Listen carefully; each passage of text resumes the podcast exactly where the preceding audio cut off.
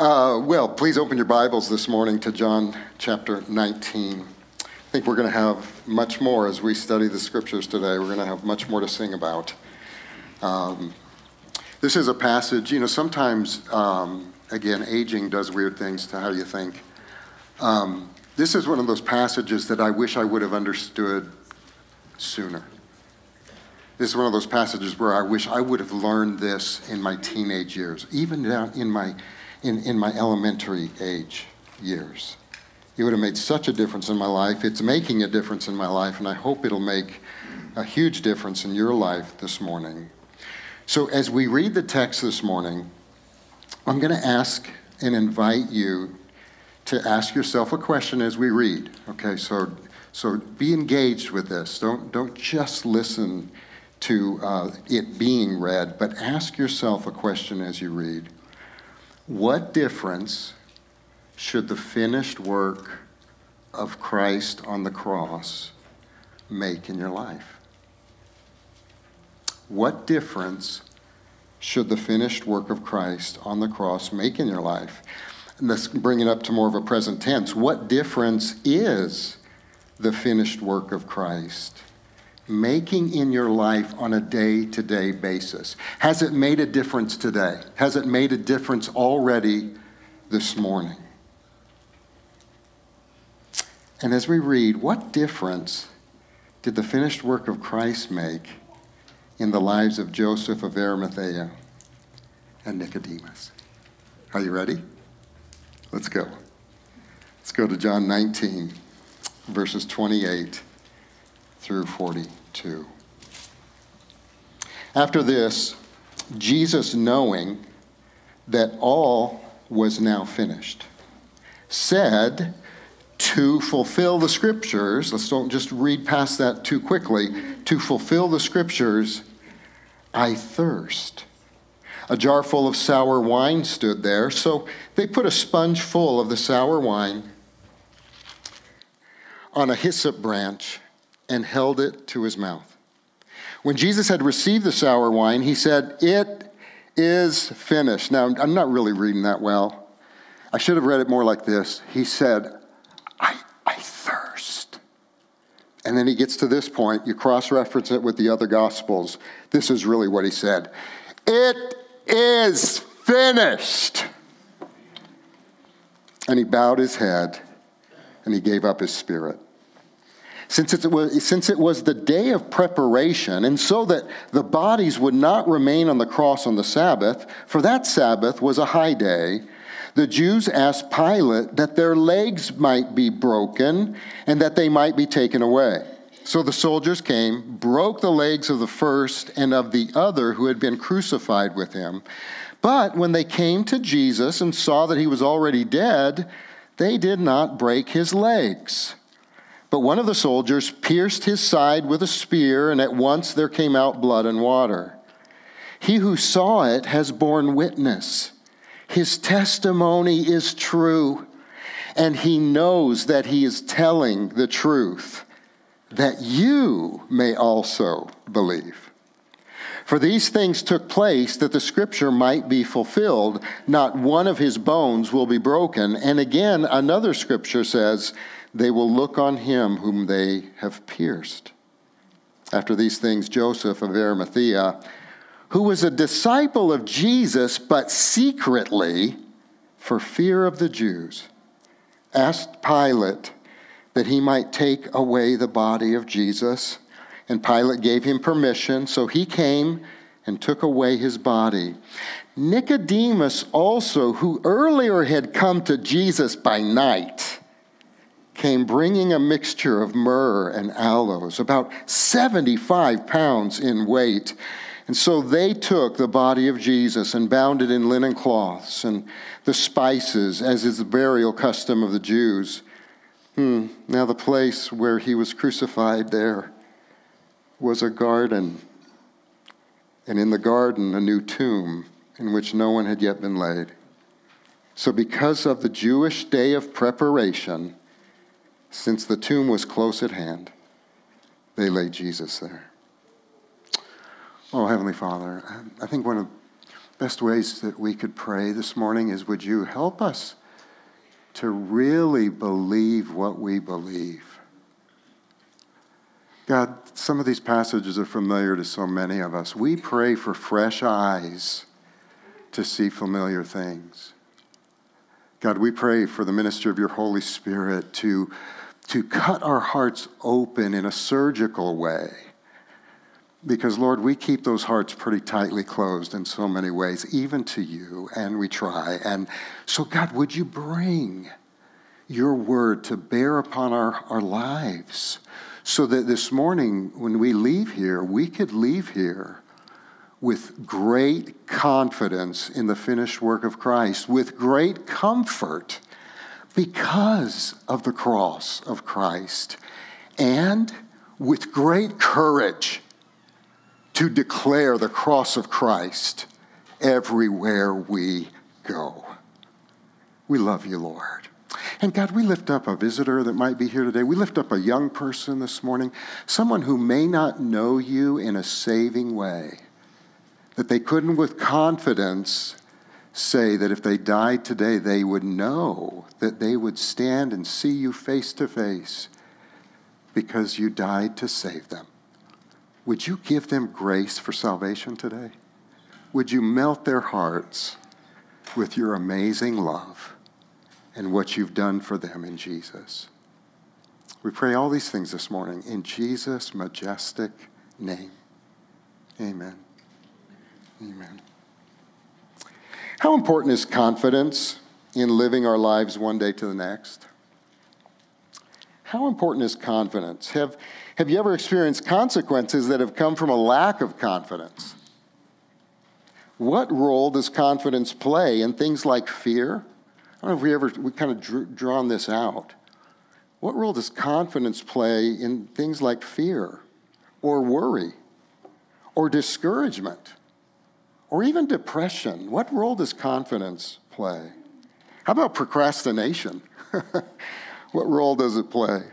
what role does confidence play in things like interpersonal relationships, success, or even the willingness to make huge sacrifices? What role does confidence play in, in the willingness to lay your life down?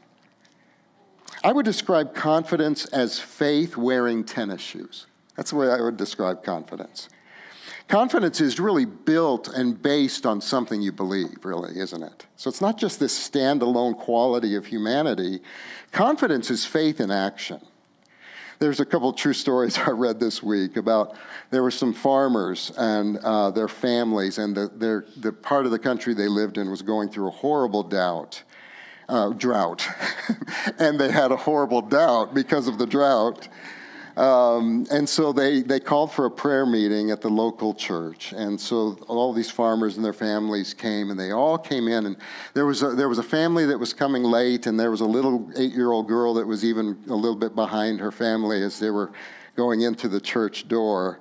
And of all the people that came to pray for rain, it's the cutest thing. This little eight year old girl was the only one who carried an umbrella. Isn't that great? Oh my gosh. If confidence is a helpful and even needed part of life, is it possible to have too much of it? To be overconfident? Another story is told, true story, about a boy who's riding a scooter and having the time of his life, not paying attention to anything, and just runs head first into a tree. And there was thankfully a brain surgeon. Wouldn't you? Wouldn't that be great? you just have a brain surgeon just kind of following you wherever you go. And and so, that, thank the Lord, there was a brain surgeon who was there, and he arrived at the, the boy first, and he begins to treat him. and this 15 year old boy comes in, and he says, Excuse me, sir, I'm a Boy Scout. I've taken first aid. and he pushes aside this brain surgeon I guess we can be a little overconfident at times or unwisely confident uh, at times as well. Would you describe yourself to be a confident person? Would you, I mean, just really, would you de- describe yourself to be a confident person. Is confidence a personality trait? Is confidence just something extroverts have? Can anyone become confident? Confidence lives and dies depending on what the object of your confidence is in. If your confidence is in yourself or in other people, in institutions, in money, in government, in religion, or in the Dallas Cowboys, you're going to be, you're going to be disappointed. Isn't it Stephen A. Smith that says about those Cowboys? They're an accident waiting to happen. Angela, you know I love you so much, buddy. I love you so much. And I, I really think probably this year that I'm going to eat all my snarky words about the Cowboys. Uh, and so, but I promise you, if I'll try to weep if you weep.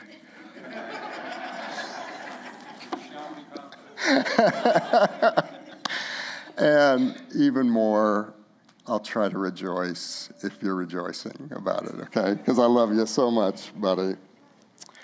But how about this?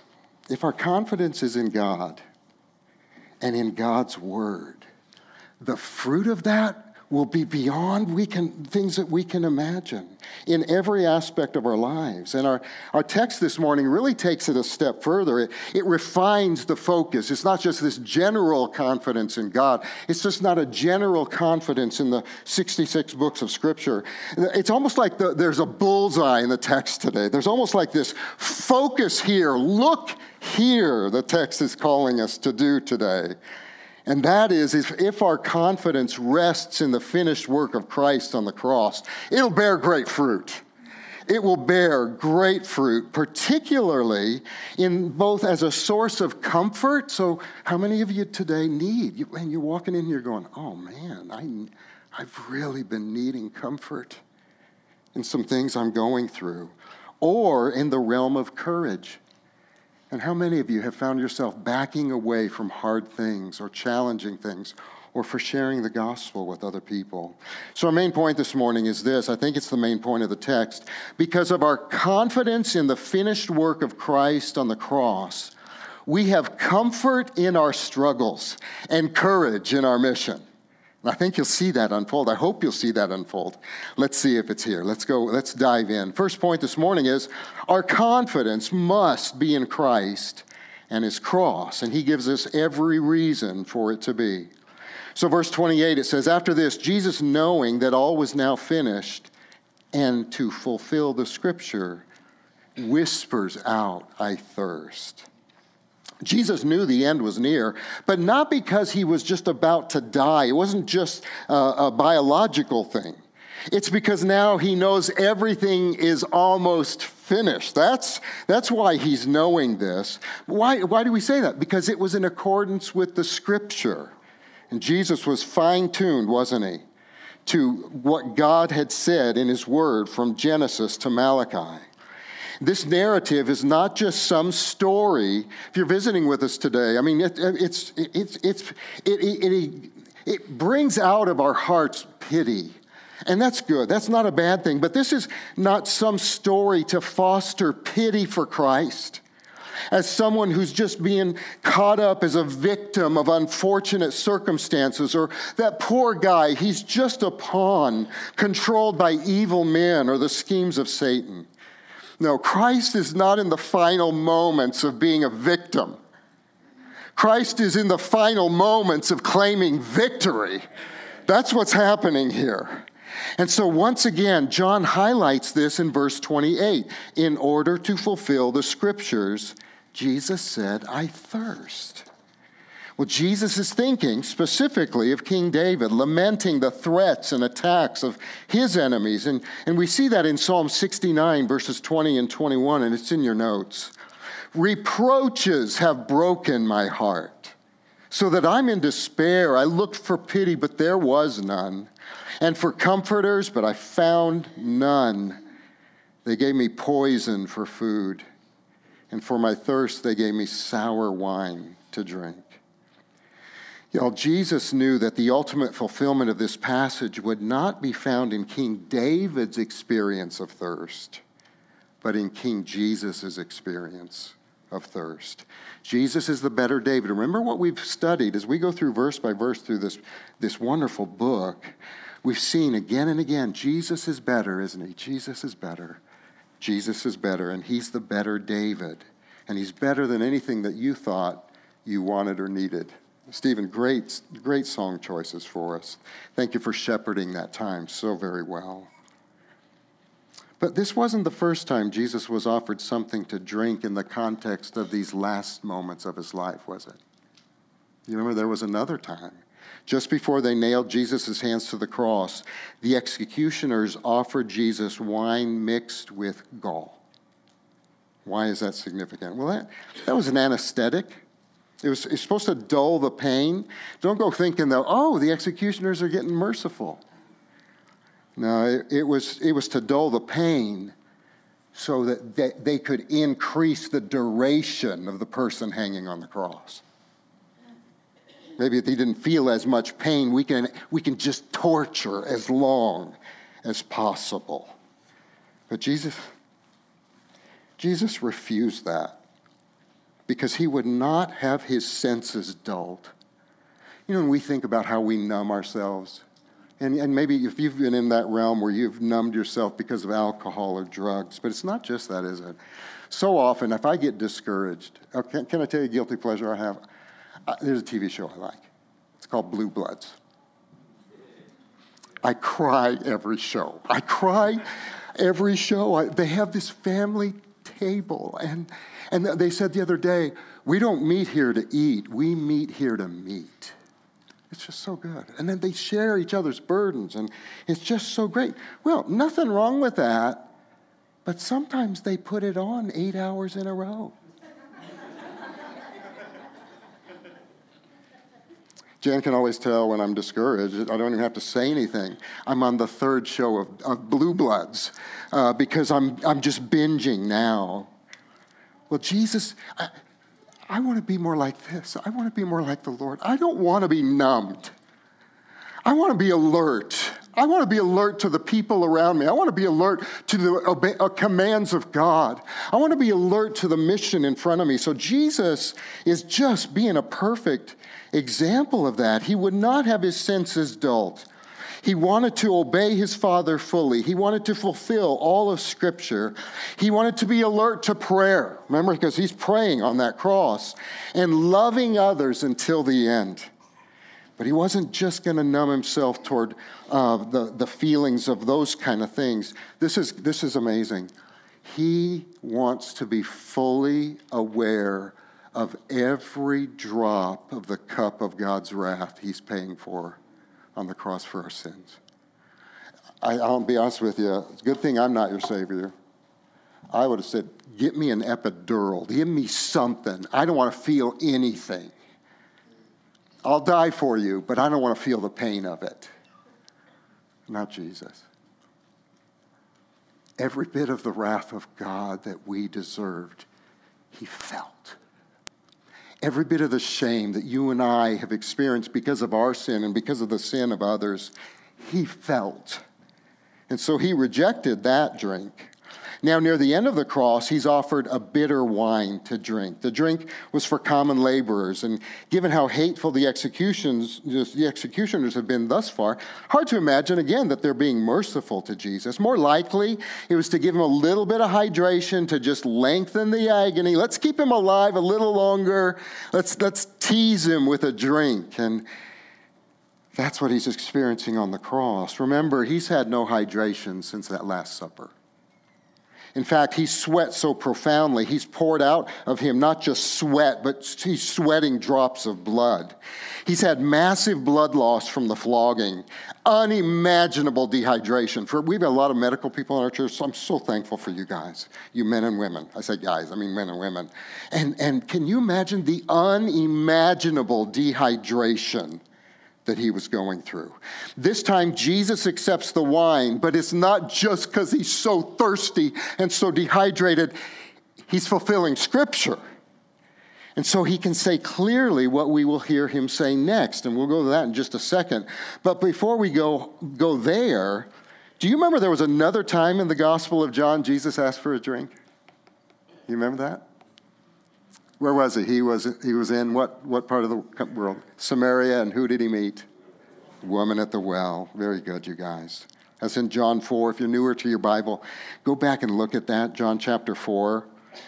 And there was this woman whose sinful and outcast life clearly demonstrated that she had a thirst for something that marriage or sex or relationships or religion could never satisfy. You do too. You do too. And the more we acknowledge it, the more we're going to see that Christ is the only one that can satisfy that thirst. Are you willing to acknowledge that? Have you acknowledged that lately? Have you, or have you been kind of let yourself be deluded that the thirst I've got can only be satisfied in a job promotion? Or, or, or someone who hurt me feeling bad enough finally that they hurt me. That'll satisfy my life. They'll, they'll give me the mother of all apologies. That'll satisfy my life. Now, we're all thirsty, aren't we? For all the wrong things that can never satisfy. And so that's what Jesus is doing here. He asks her for a drink, but it's not because he needed something to drink. He's going to turn the conversation into something he wants to give her to drink, isn't he? He's, he's, uh, and he, you remember what he told her? Whoever drinks from this well will only thirst again, but the water that I will give him will cause him or her to never be thirsty again. The water I give him will become in him a spring of water welling up into eternal life. So now think about that. See, we read those passages and we just think somehow this is just going to kind of happen. The Bible unfolds, it's just going to happen. We're going to receive living water. The living water we receive from Christ had to be paid for. It comes to us freely, but his blood was shed in order to give us living water. And that's what, that's what we're seeing here. Jesus is on the cross and he's dying of thirst in our place in order to purchase for us the water of life. His thirst was the price he paid so that we would never thirst again. Let me say that again. His thirst was the price he paid so that we would never thirst again. He's paying the price for the streams of living water that He promises us. He's giving us fullness of life and satisfaction with God, both in this life as well as in the life to come. And so they give Him, they put a sponge, they put some wine on the sponge, and they raise it up on a hyssop branch. What in the world does a Bible call our attention to a hyssop branch? You ever, when you're reading, you're just going, you could have made this Bible a lot shorter if you wouldn't have included things like that. You know, I mean, What's the deal with a hyssop branch? It's the same branch used in the first Passover. What? Start thinking. Start thinking. Do you know how many times the Apostle John has mentioned Passover in these last few chapters? Again and again and again. Because this is the last Passover, isn't it? This is the final Passover. Those lambs couldn't take away sin. This lamb can. This lamb can. So, this hyssop branch, back in, in uh, the deliverance uh, from the, the angel of death passing over the people for the judgment their sins deserved. It was the same branch used to, to paint the lamb's blood over the doorposts and lintels.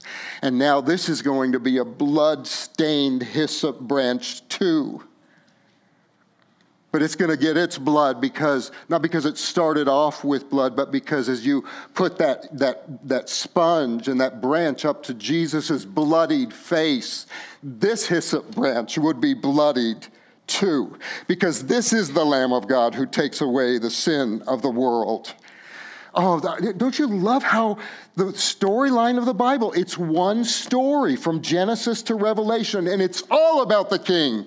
It's all about Jesus and his great love for you. It's all about the price he paid so that we could have a confidence in his finished work.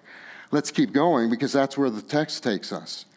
So Jesus has now enough strength to then cry out with a loud voice It is finished, and he bows his head and he gives up his spirit. Matthew and Mark are the, are the, the uh, apostles that would speak of it being the loud voice.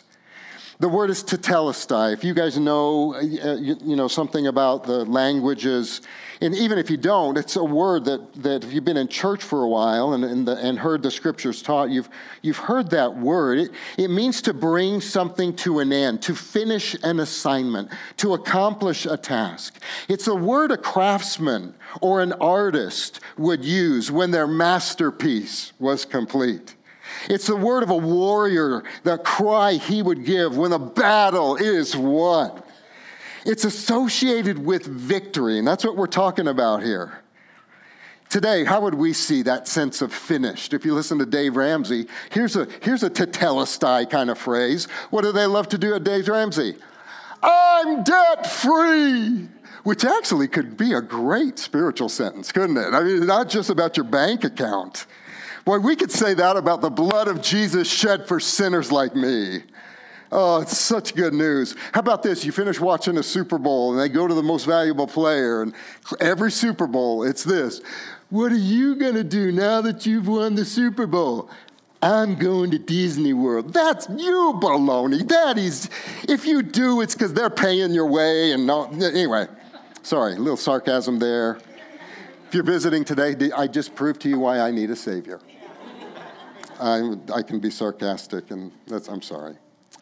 Um, it's what a college graduate would say once he receives that diploma on the stage. It's what a marathon runner would say when you've crossed the finish line. This means there's a new state of affairs that's present. The door to a new creation has been opened.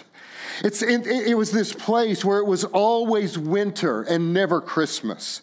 And now the sun is rising on the frozen tundra of a sin bound and world, and the ice is beginning to melt. The curse is reversed. That's what's happening here. And it speaks of a completed action in the past that rules both the present. It's supposed to make a difference today. Isn't that great? Isn't that great? It's going to make a difference today and it will continue to unfold in greater magnitude in the future. So it's a completed action with ongoing blessings. What is finished? What is finished? Because it'd be easy just to go, boy, poor guy, finally he's done suffering. right? It wouldn't be easy just to say that. Is that what it is? Did he just give up and give in to defeat? It wasn't to end his pain. That's not why Jesus said this. It was to complete his mission. You know, we said this last week. Again, if you're visiting today, if you're newer to the Bible, if you maybe you've you you looked to the Lord when you were younger, but you've lived a life you're not very proud of right now.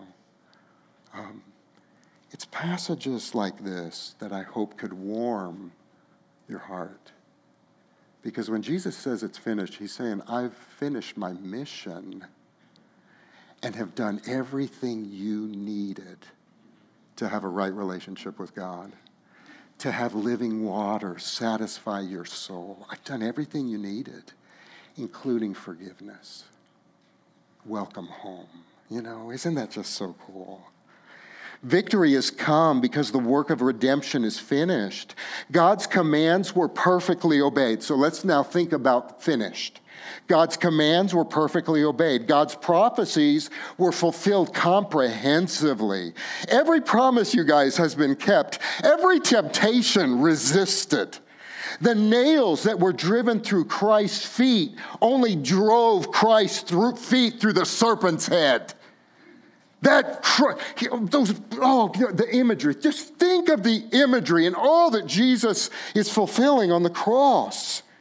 We just see the nails going through his feet. That's just driving his feet through the serpent's head. And the cup of God's wrath was drunk dry. That's what it means to be finished. The Jesus who throughout eternity experienced ongoing communion and conversation and intimacy and fellowship and love with his heavenly Father. Now, 2 Corinthians 5:21 says this, it's in your notes. For our sake he was made he made him to be sin who knew no sin that in him we might become the righteousness of God. That's just one of the best news verses that Paul wrote. Jesus had only spoken to God as a father, as his father. Now he's crying out to him as his judge. And that was, was that statement Why, oh God, why are you forsaking me? Why are you forsaking me? Because he's saying that for you. That's what you and I should say. That's what we deserve to say, to be truly and eternally forsaken because of the judgment our sins deserve. And it's almost like Jesus said, Scoot over. I'm, I'm going to become your sin. I'm going to become your sin. What in the world does that mean? Well, let's be careful about that. So I would, if you even would put it in the margin of your text or in the sermon notes, when he becomes sin for us, the theologians put it this way. They word things way better than I can. So he, they said this it's in status, not in nature. That's so important, you guys. Jesus didn't become sin. Somehow he's not the Son of God anymore. Somehow he's, you know, that somehow he's lost his deity. That's not what happened. He's being treated as though he were guilty of all of our sins in status, not in nature. In God's eyes, he stands guilty as he wears the ropes of our sinful filthiness because he bore the sin of the millions who would believe in him. In that sense, Jesus on that cross is looked at by God as the vilest sinner ever. Which, please, the devil's speaking to some of your guys' minds and they're just saying, You're too far gone. Your sins could not be covered. Jesus, he died, yeah, for people who've made some mistakes, but not for you. You guys, God is viewing Jesus as the sum total of all of the sin that all of the people who would believe in him have committed. He's the worst of sinners on that cross, even though he was guilty of none of it himself. So let's be specific. Can I really encourage you? I, think that we've not done a, we haven't served you well when we've just said, Jesus died for your sin. That's true, right? It's true. But has that statement led you to just constant repentance? Sometimes I bet it does because of the work of the Holy Spirit. But you know what? I don't typically repent with general conditions about my life. When the Lord leads me to repentance, it's because He's getting very specific. He's getting specific. So let's get specific about what Jesus is bearing on the cross and finishing on the cross. Jesus is now counted as the murderer. Jesus is the blasphemer. Jesus is the porn lover. I was so ensnared by pornography from the, the eighth grade. up until, I hate to tell you this, up until I even was, was dating Jan and I was so naive, you guys. I thought marriage was going to cure my lust. I love this woman. and things worked pretty good the first three months of our marriage. I, used, I worked at Shell Oil Company downtown New Orleans, and, and I was doing fine. I, I wasn't taking second looks. I, I, the, when the beer commercials with the bikinis came on, I changed the channel. it was good. About three months in, I noticed Oh my God, I took a second look. I love my wife. I'm happy in marriage. What's wrong me? What's wrong with me? Jesus was treated as though he were the porn addict that I felt like I was. See, that gets, that gets to me. He was innocent of that temptation, never gave in to that temptation. I gave in more often than I would ever want to, to even count. But he was treated as the porn lover. He was treated as the glutton, the unforgiver. Do you know your unforgiveness cost Jesus his life, but he laid his life down for it? He was treated as the impatient one, the arrogant one, the bitter one, the unbelieving one. He was the self sufficient one, the lazy one, the unsubmitted and disrespectful wife. He was counted for that. He was the unloving husband who didn't love his wife. He controlled his wife through being either a dictator or he abdicated every responsibility he could find. He was the religious hypocrite. He was the worrier. He was the money lover. He was the one who only wanted what God could give, but he didn't want God. He was the liar. He was the adulterer. He was the lustful. He was the angry, the one ruled by wanting people's acceptance. He was the manipulator. On and on and on it goes. And if I haven't given any sense of the sins that you struggle with, write yours in. Because he was counted as though he committed them all. And he did it all until he had drank the cup of God's wrath dry. Donald Macleod said this. This in your notes. His identity contracted to the point where the whole truth about him was that he was the sin of the world. He was carrying it. Heaven held him answerable for it. He was it in status. it was here, all of it in his body, being condemned in his flesh. Because of it, he was a doomed and ruined man. God's pure eyes could not look on him, nor heaven entertain his cry. Whenever Good Friday comes, I encourage you to do this. Think about Jesus saying, My God, my God, why have you forsaken me? I mean, so let me just, so here was the answer Jesus experienced. Here was the answer.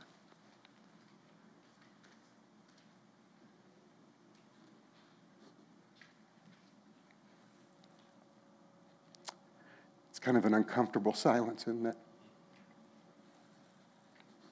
First time son never heard his father answer a prayer. And it's because he stood in the place of sinners, justly condemned. That didn't need to be explained. Jesus was drinking the cup of God's wrath dry. All of it was paid in full. so when we think of all of the sobering things we've just talked about, tetelestai, tetelestai, finished, finished, finished. And he bowed his head, which the, I mean, it's just the coolest thing to look at what some of the, the guys who understand the languages better. I, am not, I don't, I don't understand English well. Um, but these guys, you know, it's easy to think, or you've seen on the dramatizations of the Passion, that uh, it's, it is finished. And he goes, Whoa. That's not what the tense of this was. The tense of this was, it is finished. It's paid for. Adultery paid for. Unforgiveness paid for. Porn loving paid for. Money loving paid for. It's finished. And this is what he did victory victory. That's the way, the way it's depicted. It's finished. The law's fulfilled. The devil is defeated. Wrath is satisfied. Sin is punished. Promises are kept. Prophecies fulfilled so that sinners like you and me could be saved. Oh. So are you confident in that? Oh, the Lord wants to give us grace to have faith in what He did there. Are you confident in the finished work of Christ on the cross? Or is your confidence in something else? And you probably need to ask yourself that tomorrow. Maybe tomorrow morning, maybe tomorrow at 3. When you're going to be tempted again to put your confidence in someone or something else besides Jesus. Because if we are growing in our confidence, in the finished work of Christ on the cross, you guys, it's going to be the source of our comfort. And it's going to be the source of our courage. And that's the last two points this morning.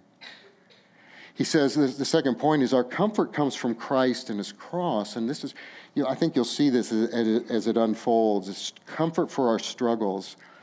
Did you notice? In, and so, again, as you read your Bible, try to notice things like this. So, in, in verse 31, it says it was the day of preparation. In verse 42, it was the day of preparation. Why are those bookends there? It's like that section, we're supposed to be picking up on something. So, what are we supposed to be picking up on there? Well, the Jewish leaders have just killed the Son of God. oh, but God forbid that we uh, disobey his commands. Let's kill him while we obey him.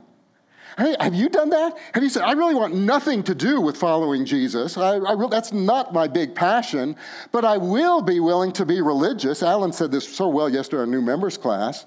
Have you ever tried to live righteously just for the benefits it could give you? That's what these guys are doing. It has nothing to do with the glory of God. It's, it says in Deuteronomy 21, 22, and 23, this is in your notes, and if a man has committed a crime punishable by death, and he is put to death, and you hang him on a tree, his body shall not remain all night on the tree, but you shall bury him the same day. For a hanged man is cursed by God. You shall not defile your land that the Lord your God is giving you for an inheritance. So that's what's driving them. Doesn't matter if they just crucified the Son of God Let's make sure he gets off that cross. And it's even worse. It's not just a normal Sabbath that's coming, it's a Passover Sabbath. So they're running around like chickens with their heads cut off, trying to obey God's commands, even though it's on their own terms and for their own goals. So I want you to notice something that even though Jesus has declared it is finished, so get this. I mean, I mean visualize. I, but I think this would be this would be healthy biblical visualization or imagination. Would you picture this? Jesus has declared it's finished, while everyone around him is running around trying to atone for their own sins. Everyone running around is trying to earn favor with God. Everyone is running around to exhaustion, trying to look good in the eyes of others. We're supposed to be, be gripped by that because then the question comes who am I more like them? Is the finished work of Christ in front of me, but I'm living more like them? I don't have peace. I don't have assurance. I'm worried sick about things. I, I, maybe if I can just work harder, or maybe I could just, if I could make up for the things I've done wrong, or maybe if I just do this, so and so will really think I'm this way or that way. Oh, there's a lot to learn about us in this, isn't there?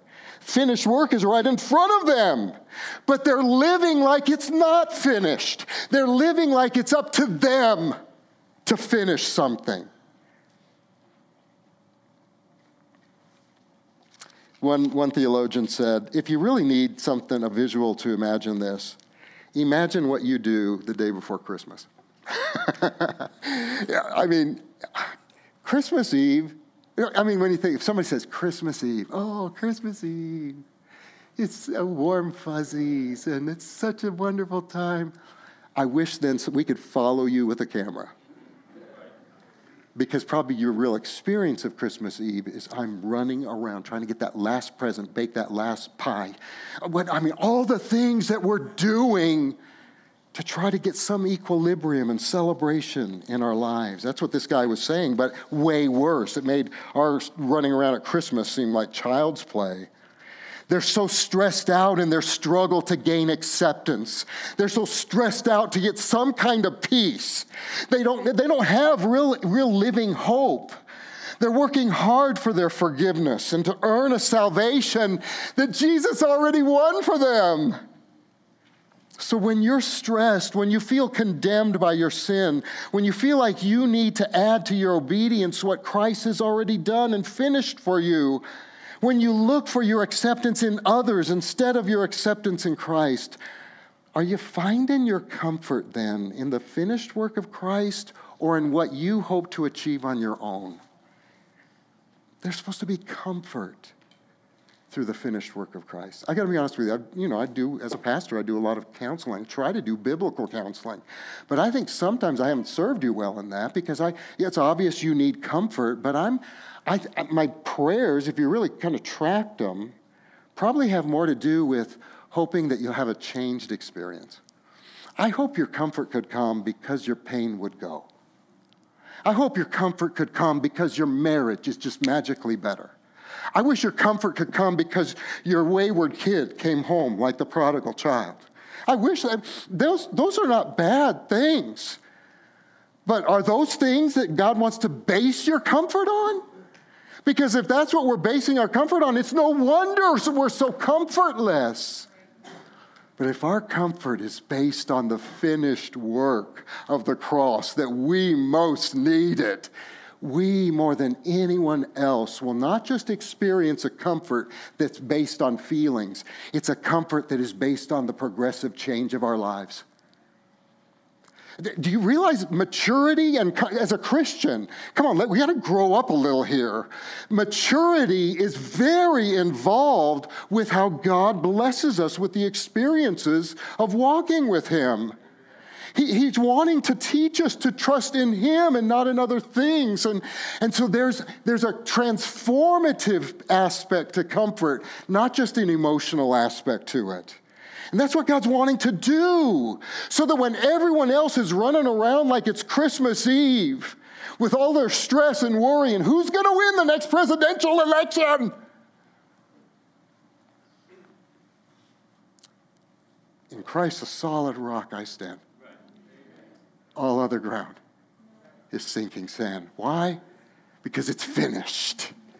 It's such good news, isn't it? But hang on. Jesus is dead now. He's not speaking from the cross anymore. At least on this worst day of human suffering, there was still life in his words. Let me ask you this what do you do when life is still really hard and heartbreaking, but you ha- really, the experience of your life is heartbreak and silence? Boy, I don't do well with silence. I don't think well when it's silent. I make, I make assumptions when things are silent. I make assumptions about others. You ever do that? You text somebody, and because they haven't texted you back in 33 seconds, I wonder what I did to offend them. Do they like me or do they hate me? What do you do with silence when you're hurting? What do you do with silence? Well, the scriptures give us something amazing here. They have to get this blasphemer, this so called Messiah, this self proclaimed king. We've got to get him off the cross. So let's break his legs. D.A. Carson explains this. I put it, it's just so good. I put it in your notes. The normal Roman practice was to leave crucified men and women on the cross until they died, and this could take days. And then leave their rotting bodies hanging there to be devoured by vultures. If there were some reason to hasten their deaths, the soldiers would smash the legs of the victim with an iron mallet. Quite apart from the shock and additional loss of blood, this step prevented the victim from pushing up with his legs to keep his chest cavity open. Strength in the arms was soon insufficient, and asphyxia followed. But the Romans were not in charge of this, were they? The Jews were not in charge of when Jesus would die. Jesus would give up his spirit when he finished his race. And when he had, he was already dead because he gave up his spirit. And this too fulfilled the promise that not a bone would be broken. I hope you enjoy this little part. Psalm 34, 19 and 20. So here's the prophecies that are being fulfilled. Many are the afflictions of the righteous, but the Lord delivers him out of them all. He keeps all his bones, not one of them is broken. Wow. That's significant. That sounds really significant, doesn't it? And then in Exodus, this goes back even further. So here we go. And the Lord said to Moses and Aaron, This is the statute of the Passover. It shall be eaten in one house. You shall not take any of the flesh outside the, the house, and you shall not break any of its bones. What's the big deal? What in the world is this trying to get across to us? Well, you know what the big deal about the bones is? Go back to see. Joseph is now, right? Where is Joseph? He's in Egypt. He's not supposed to be ultimately in Egypt, he's supposed to be in a promised land. the place that God has for his people. And so, what is he saying? He's dying, and one of his last requests is what? Take my bones. Oh, I wish, uh, I can't go into this. My dad played an instrument called the bones. I wish, I'll, I'll tell you about it after church. Um, and take my bones with you when, when God sets us free. Take my bones with you back to the promised land. So, okay, that's interesting. What is, what's, okay, is there more to that? Well, there is more to that. You remember in Ezekiel 37, the valley of dry bones? It's amazing, a bone Bible study. I don't know if you've had a Bible study on bones, but so here's this bone Bible study and this valley of dry bones because it speaks of our need for a Savior. It speaks that we're dead in sin and unrighteousness, and we need someone to make us alive. And so the breath, the word goes out, and, and them, them bones. Oh gosh, you guys need it may be time for me to turn in my resignation. I just want to start singing these songs. Uh, my dad, this was my dad. Them bones, them bones, them dry bones, them bones, them bones, them dry bones, them. Okay, sorry. Um, that was for you, Dad. and the, the Spirit breathes upon them, and they don't stay dead. Oh man, I wonder, I wonder if John as, he, as, it's, as now it's moved from Good Friday into Silent Saturday. Boy, meditate on Silent Saturday. How, how did the disciples endure Silent Saturday? Resurrection isn't yet. Oh, but there was a promise of it. The Jews who knew their, their, their Old Testament would have understood something. Can you imagine? John is, is just grieving and he's silent and he has self doubt and he knows it's finished, but and then he, and then he goes, Oh my goodness, they didn't break his bones. What does that mean? There's coming a resurrection. That's what the whole Bible study on bones was about. It's that it's not just the bloodshed that we needed, it's a new life we needed. It's a resurrection life that we needed. And so, isn't that another source of comfort? But it's rooted in the finished work of Christ. It's rooted in how he was totally in control of his cross, even to the point of giving up his last breath. Last point is this so, it's not just comfort. Are you being comforted by the focus, a laser like focus, and constant repetition of the gospel to yourself about the finished work of Christ, but there was something else that we need, and it's courage for the mission. It's noteworthy that not that the body of Jesus, not that he was taken down, it's noteworthy who took him down. Did you pick up on it when we read it? I hope you're already there. Raise your hand if the, I, I already started seeing that when we just read the text. Anybody? Anybody? Oh, you're so humble. I bet some of you guys did. Um, it's noteworthy. Joseph of Arimathea, who was a disciple of Jesus, but secretly. Are you a secret disciple? Come on. How many of you had chances to stand up for Jesus today and you just went the other way? I did. I had some opportunities. I didn't feel like I had the right words. Yeah, yeah, yeah. Joseph of Arimathea, a member of the Sanhedrin, who was a disciple of Jesus, but secretly. He lived his life each day trusting that Jesus was the Messiah, but he was ruled by fear. I think that's so, there's so much of us here, isn't there? Oh, I believe you, Jesus. I believe you died on the cross to save me from my sin, but I'm still ruled by fear. Now he steps forward, unafraid to be known as Christ's follower. The threat of persecution hadn't changed. Something changed in him. Somehow he's had the courage not to be ruled by fear, and he goes to Pilate to ask for Christ's body so he could bury him. He was willing to stand in the gap between the hate of Pilate and Rome and the hate of the Jewish leaders. If there was any time there was a threat to being put to the same kind of death as Jesus, it's coming to get his body off of the cross. The only difference was now that Joseph, the only thing that changes in this text is that the work was finished. I think that's saying something to us. Courage is not a personality trait. Courage is, is wrapped up in love and gratitude for what Jesus did on the cross for me. And so I'm willing to follow him. Where he leads, I will follow. No turning back. No turning back. The cross before me, the world behind me. No turning back. No turning back. You guys, confidence in the cross is the source of courage to both carry our cross and proclaim the cross. It's, that's where courage comes from. I'm hoping that the, the Lord, the Holy Spirit, is planting these seeds in your hearts, and that over these next few months, we're going to find ourselves. We haven't even gotten to the resurrection yet. That's going to have a big part to play in all this, too. And we haven't gotten to Pentecost yet, and that's going to have a big part in this, too. But just the finished work on the cross gave fearful, scaredy cat people courage to stand up for Jesus. But it wasn't just Joseph, it was Nicodemus this premier teacher of the Jews from John 3 who, oh, I'm gonna, I'm interested. Everyone who raise your hand who wants to follow Jesus, few people do.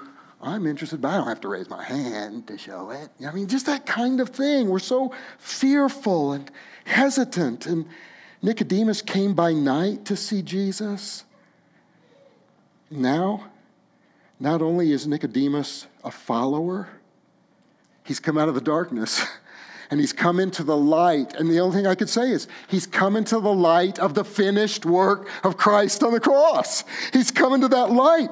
You guys, we're living in that light. We have that light 24 7.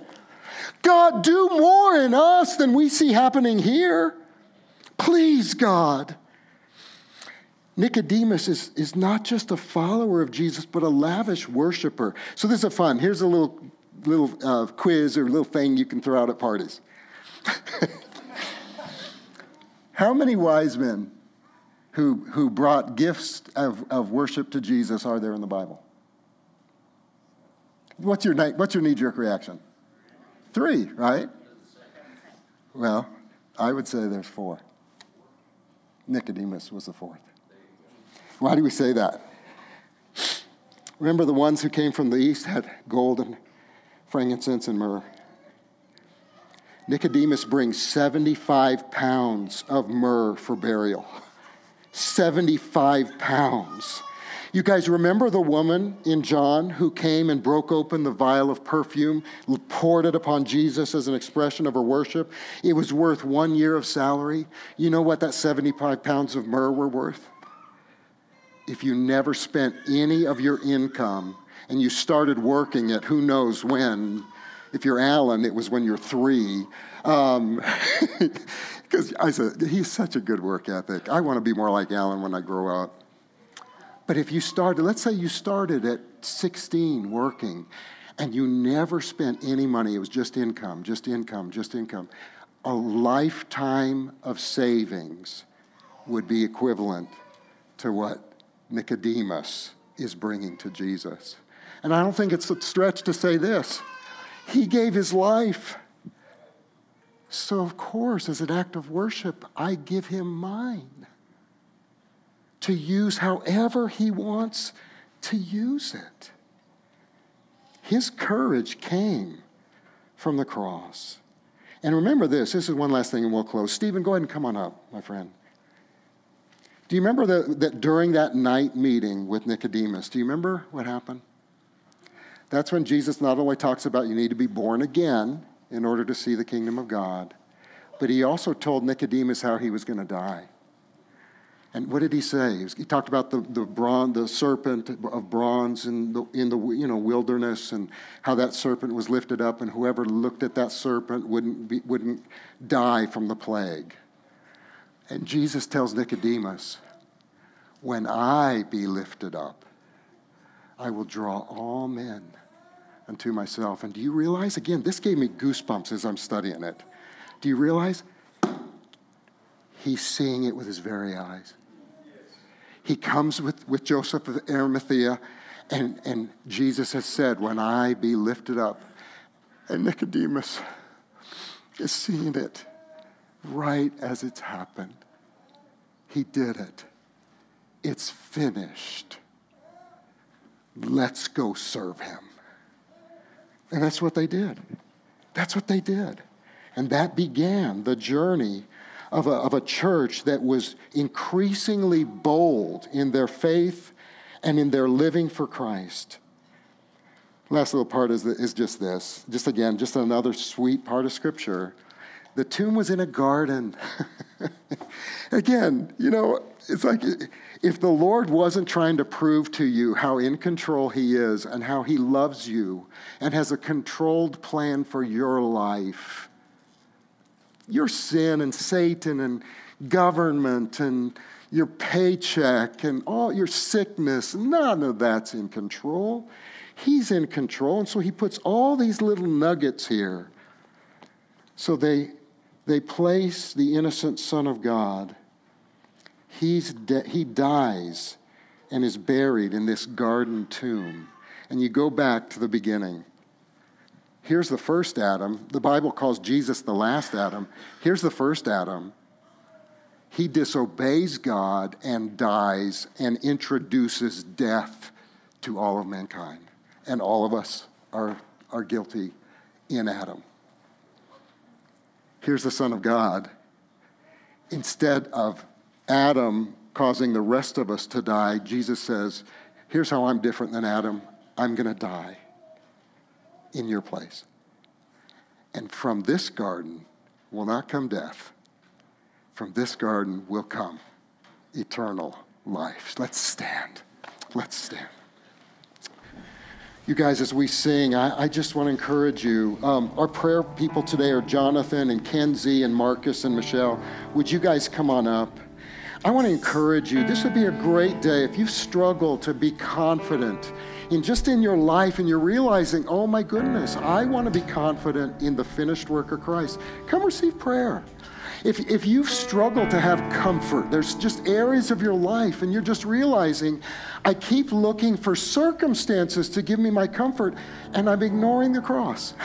I'm not going to ignore the cross. If He loved me to do that for me, that's my source of comfort in any struggle or trial.